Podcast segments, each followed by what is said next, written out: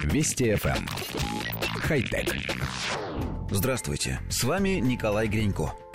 Международная группа ученых, исследовавшая ледник в Тибете, обнаружила совершенно новые вирусы, до сегодняшнего дня неизвестные науке. Вирусологи изучали ледник на северо-западе тибетского плато в Китае. Он образовывался в течение 15 тысяч лет, и за это время во льду были естественным образом законсервированы следы самых разных геологических эпох.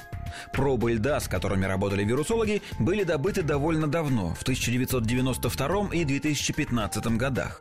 Их поверхность была загрязнена современными микроорганизмами и не годилась для исследований.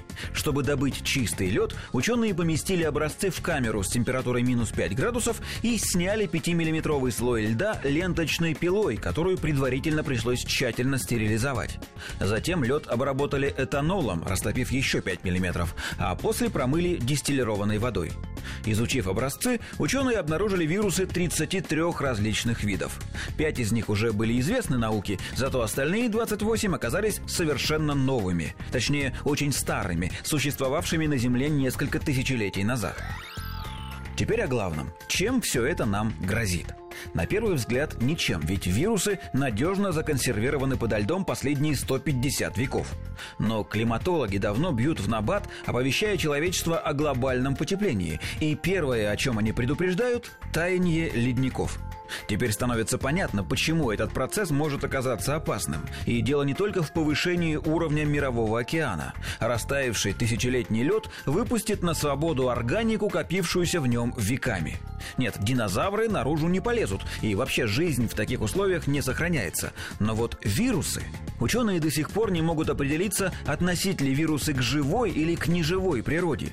И одним из их свойств как раз является способность сохраняться в течение долгого времени, теоретически неограниченного. Древние вирусы, вышедшие в современную биосферу, могут наделать немало бед. Нынешние организмы давно утратили к ним иммунитет, что может вызвать серьезные проблемы. Но, с другой стороны, современные условия, температура, состав атмосферы, уровень солнечной радиации могут оказаться для них губительными, и тогда вообще ничего не произойдет. Между прочим, тибетский ледник далеко не самое старое скопление льда на планете. По геологическим меркам возраст в 150 веков просто смешон. Вот, скажем, ледяному щиту Антарктиды примерно 45 миллионов лет. Только представьте, сколько бактерий, вирусов и прочей органики в нем содержится. Очень хочется верить, что этот лед еще долго не растает. Хотя... Вести FM. Эм. Хай-тек.